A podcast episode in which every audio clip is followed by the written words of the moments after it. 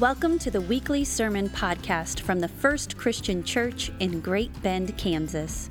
We are a church with a mission of inspiring ordinary people to live extraordinary lives for Christ. It really doesn't matter who you are, what you have done, or how you choose to worship. You belong here. We pray that this week's sermon blesses you and that you feel God's presence through it today.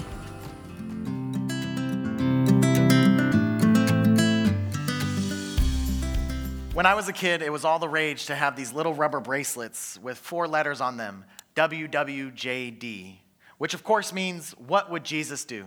Y'all remember those? I had friends that had them in all different colors and would match their outfits to them. And then the use of this phrase changed and expanded. When the internet became a household item, it became WWJA. What would Jesus access? When social media started up, it became WWJP. What would Jesus post? The phrase became so popular that people began to use it for everything. What would Jesus watch? What would Jesus listen to? How, what would Jesus read? How would Jesus drive? And on and on it continued to change to reflect every aspect of someone's existence. But the phrase is much, much older than just a couple of decades. In 1896, Charles Sheldon, a minister from Topeka, Kansas, just in our backyard, wrote a book entitled In His Steps What Would Jesus Do? Now, this is believed to be the first instance in which the modern meaning of the phrase is used. In this book, he wrote about a minister who believed that he should challenge others to live like Jesus lived. However, the minister himself ends up being the one who is challenged. And this theological idea of imitating Christ or living like Jesus did is even older, dating back to the fourth and fifth centuries. But the whole point behind this phrase and the popularity behind it was to get people to focus on imitating their lives to that of Christ. So as I grew up and I continued to ask the question, what would Jesus do? I tried to use the stories of Jesus that I learned in Sunday school. Jesus would miraculously heal the sick. I can't do that, so next thing. Jesus would miraculously feed 5,000 people. I also can't do that, so next thing. Oh, oh, Jesus would miraculously uh, raise people from the dead. Well, uh, now I know I definitely can't do that. So, what am I supposed to do? I had to find answers. I had to figure out a way to know what Jesus would do. And so I started to read the Gospels. Because if I was going to model my life after Jesus, I had to figure out how he lived. And you know what I found? Some crazy stuff. This was not the Sunday school Jesus that I grew up with. This was a Jesus who was radical, who was a person of action, who saw what was going on in this world and pointed to a better way to live life by following God. The Jesus of the Gospels spoke out against the hypocrisy of the religious of the time. The Jesus of the Gospels spoke out against the oppression from the imperialist government. The Jesus of the Gospels challenged those around him to change, to see the lost, and to care for them. Jesus did so many great things in our lives that we can emulate. But what I think is the most important place to start is to see how Jesus looked upon the marginalized with compassion, grace, and love. Now, Jesus drew great criticism for this. And in particular, there were two groups of people that he was criticized by the religious leaders for hanging out with, which were the prostitutes and the tax collectors. Now, Jesus would eat, teach, and socialize with them. Now, it may not seem like that big of a deal to eat with these people, so let's unpack it a bit. Firstly, we have to talk about what it meant to be a prostitute during this time. Prostitutes were usually regarded as unclean temptresses uh, who were appealing to the basest uh, desires of their clients. However, as more research is done, it's been found that most of the time prostitution was and still is related to poverty and oppression. And these women were most likely young widows or perhaps their father died, or perhaps the weight of their poverty crushed their families, and they were unable to work because of the gender roles of the day. But they still needed to provide for their families, so they needed to do something to get the money. They were desperate and sacrificed their own bodies to survive. But by the religious standards of that day, they were considered unclean and therefore cast off to the dark edges of society. Now let's take a look at the tax collectors. Most of the people in the Roman Empire didn't like tax collectors, and Jewish people more so even viewed them as traitors. Now there's a couple of reasons why. Firstly, nobody really liked paying taxes. And sometimes the tax collectors were corrupt and would accept bribes or overcharge in order to skim some, skim some off, off of the top. Now, in terms of tax collectors within a Jewish context, they were seen as political and social traitors. This idea of betraying their own brethren came from the oppression that the Jewish people experienced at the hands of the heathen Roman Empire. Through the collection of taxes, the Roman Empire was able to continue in this oppression, which meant that the tax collectors did not have a lot of friends, and sometimes they were even restricted from participating in temple worship, which put them on the outside of society, outside of their church, and outside of their people. Now, finally, we have to talk about what it meant to eat with another person during this time period. Hospitality was such a huge deal because during this time, in order to be hospitable, you usually had to sacrifice something. There was no grocery stores, so cousin Greg couldn't just show up and you run down to Dillon's to grab more food for dinner. No, food was scarce. It took a lot of work to provide for your family, and usually you had to plan ahead so that you don't run out of food.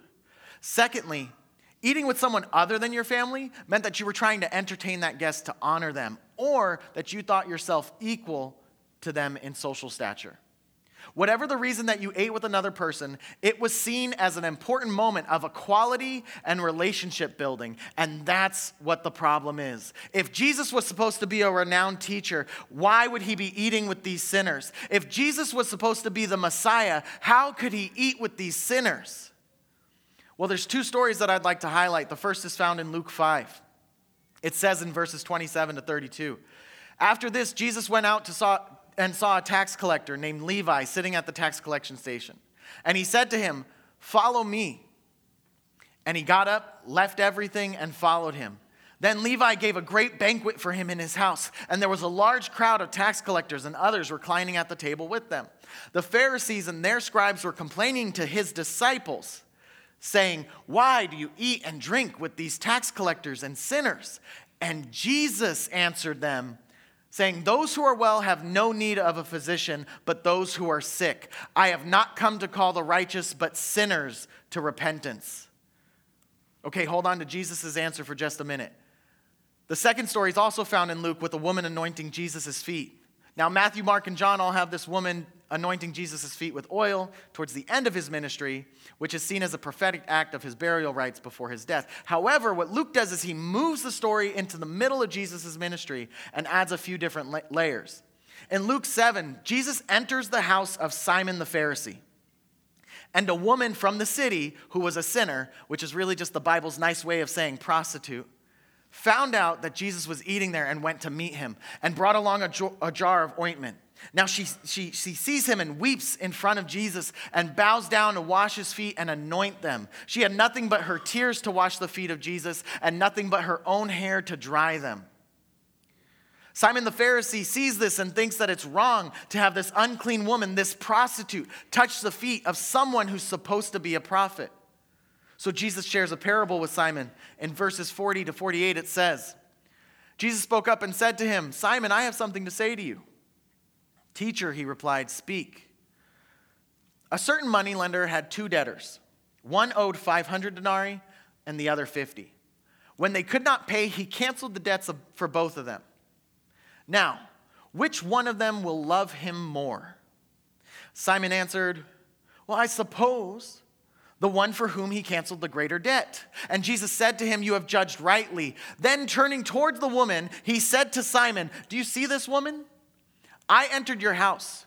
You gave me no feet, no water for my feet, but she has bathed my feet with her tears and dried them with her hair. You gave me no kiss, but from the time I came in, she has not stopped kissing my feet. You did not anoint my head with oil, but she has anointed my feet with ointment. Therefore, I tell you, her many sins have been forgiven, hence she has shown great love.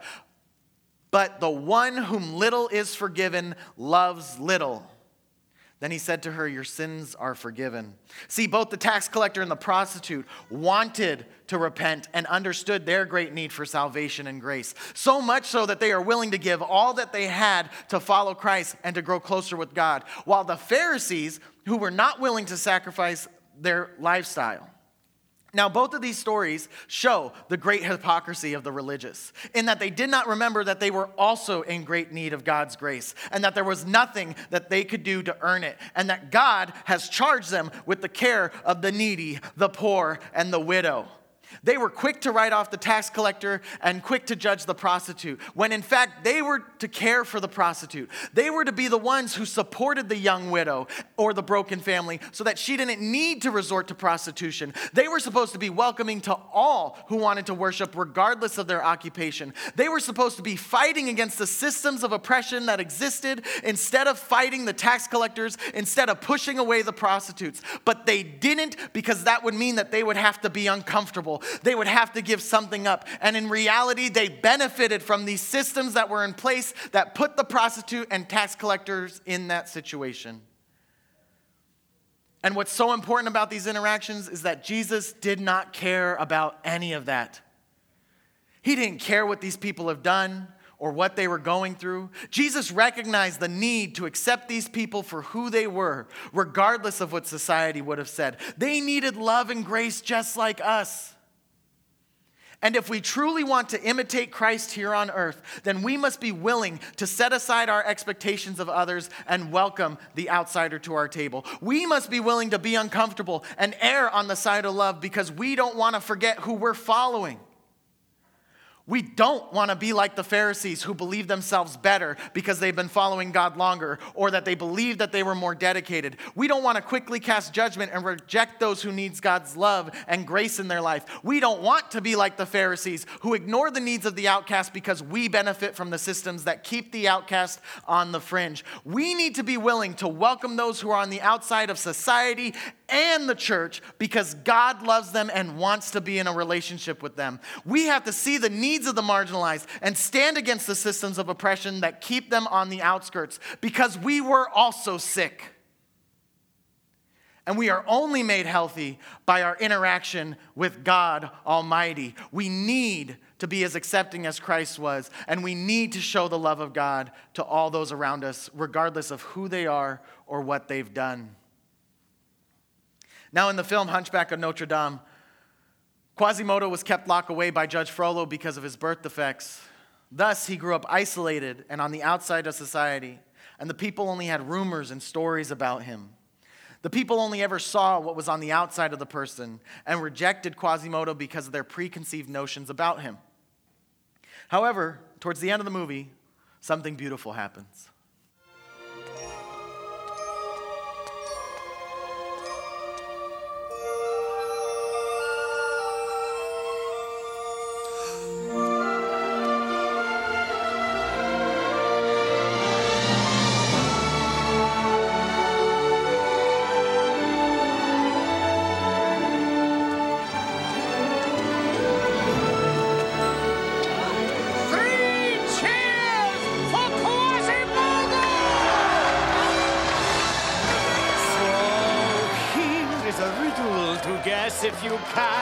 The bells of Notre Dame. What makes a monster and what makes a man?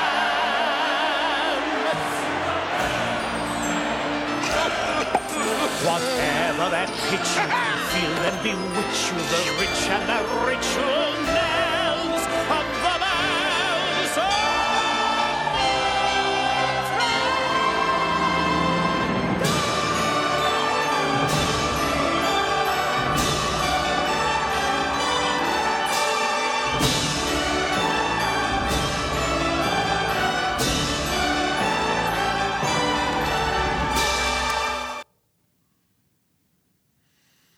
people finally embraced Quasimodo because they realized that they were wrong about him.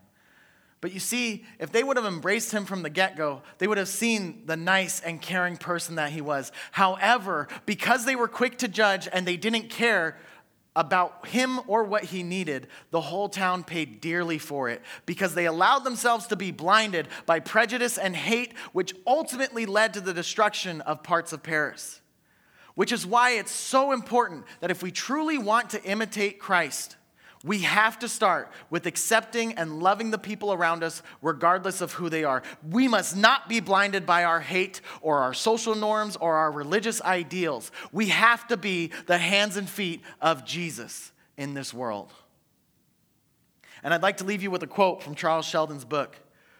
Before this scene, Reverend Henry Maxwell, the main character from the book, encounters a homeless man who challenges him to take seriously the imitation of Christ. Now, the homeless man has difficulty understanding why, in his view, so many Christians ignore the poor. This is what he says to the Reverend I heard some people singing at a church prayer meeting the other night All for Jesus, all for Jesus, all my be- beings, ransom powers, all my thoughts and all my doings, all my days and all my hours.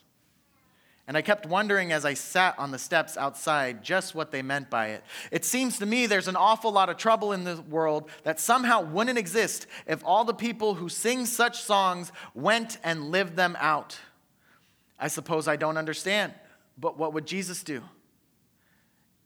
Is that what you mean by following his steps? It seems to me that sometimes, as if the people in the big churches had good clothes and nice houses to live in and money to spend for luxuries and could go away on summer vacations and all that, while the people outside the churches, thousands of them, I mean, die in tenements and walk the streets for jobs and never have a piano or a picture in the house and grow up in misery and drunkenness and sin.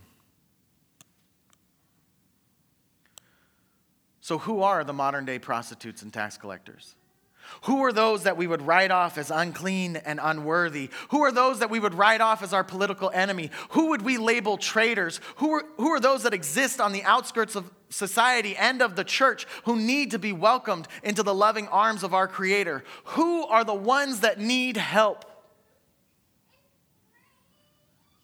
You know who they are, you see them. Now, what would Jesus do? Lord, thank you for bringing us here. Thank you for this continued opportunity. I pray that you, to, to be challenged. I pray that you, you continue to show us how to love like you love. I pray that you don't let us let us be blinded by, by our own ideals of how somebody should exist or how somebody should be before they come to you. And I pray that you allow us to have that open heart that Jesus did, that you have for us. We recognize that we were once sick and are only healed because of you. Lord, we thank you and we praise you for this great grace that we've been able to experience. And we pray that you show us the opportunities how we can extend that love to others and point them to you. In Jesus' name, amen. Thanks for listening to this week's sermon, and we hope you are able to join us next week. To learn more about FCC Great Bend, visit us online at firstchristianchurchgb.com. Again, that's firstchristianchurchgb.com. God bless and have a great week.